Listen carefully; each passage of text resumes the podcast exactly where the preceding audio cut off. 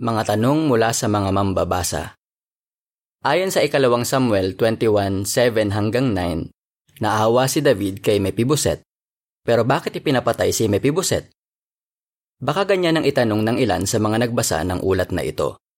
Pero sa mga talatang iyon, may dalawang lalaki na parehong nagngangalang Mephibosheth at may matututuhan tayo rito.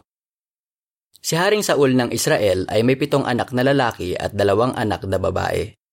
Si Jonathan ang panganay na anak na lalaki. Nang maglaon, nagkaroon ng anak na lalaki si Saul na ang pangalan ay Mephibosheth sa pangalawahing asawa niya na si Rizpa. Si Jonathan naman ay nagkaroon ng anak na lalaki na Mephibosheth din ng pangalan.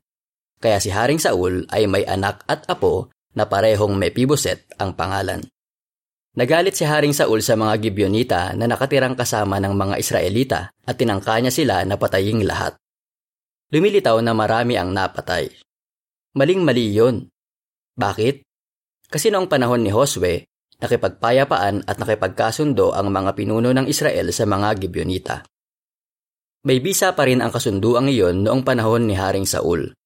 Pero nilabag ng hari ang kasunduang iyon at tinangka niyang lipulin ang mga Gibeonita.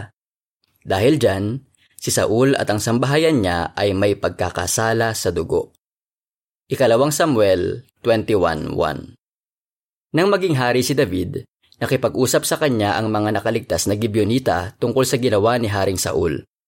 Tinanong sila ni David kung paano niya mababayaran ang kasalanan ni Saul para pagpalain ni Jehovah ang lupain.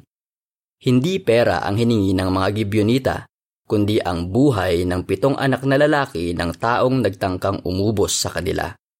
Pumayag si David sa kahilingan ng mga Gibeonita.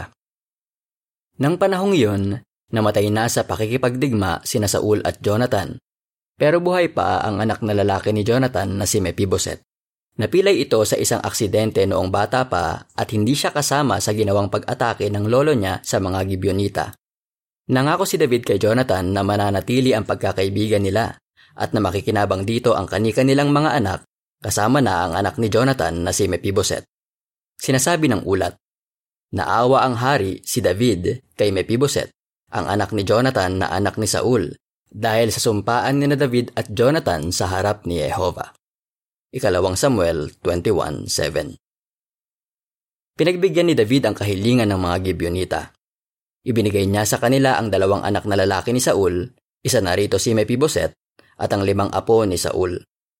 Dahil sa ginawa ni David, natigil ang pagkakasala sa dugo sa lupain. Hindi lang ito basta bahagi ng kasaysayan. Malinaw ang utos ng Diyos. Sinasabi rito, ang anak ay hindi papatayin dahil sa ginawa ng ama niya. Deuteronomio twenty-four, sixteen. Kung inosente ang dalawang anak ni Saul at ang limang apo nito, tiyak na hindi papayagan ni Jehovah ang ginawa sa kanila. Sinabi pa sa utos, papatayin lang ang isang tao dahil sa sarili niyang kasalanan. Lumilitaw na ang pitong inapo ni Saul na pinatay ay sangkot sa pagtatangka nito na lipulin ang mga Gibeonita. Dahil dito, pinagbayaran nila ang kasalanan nila. Ipinapakita ng ulat na ito na hindi pwedeng isipin o ikatwiran ng isang gumawa ng kasalanan na sumusunod lang siya sa utos.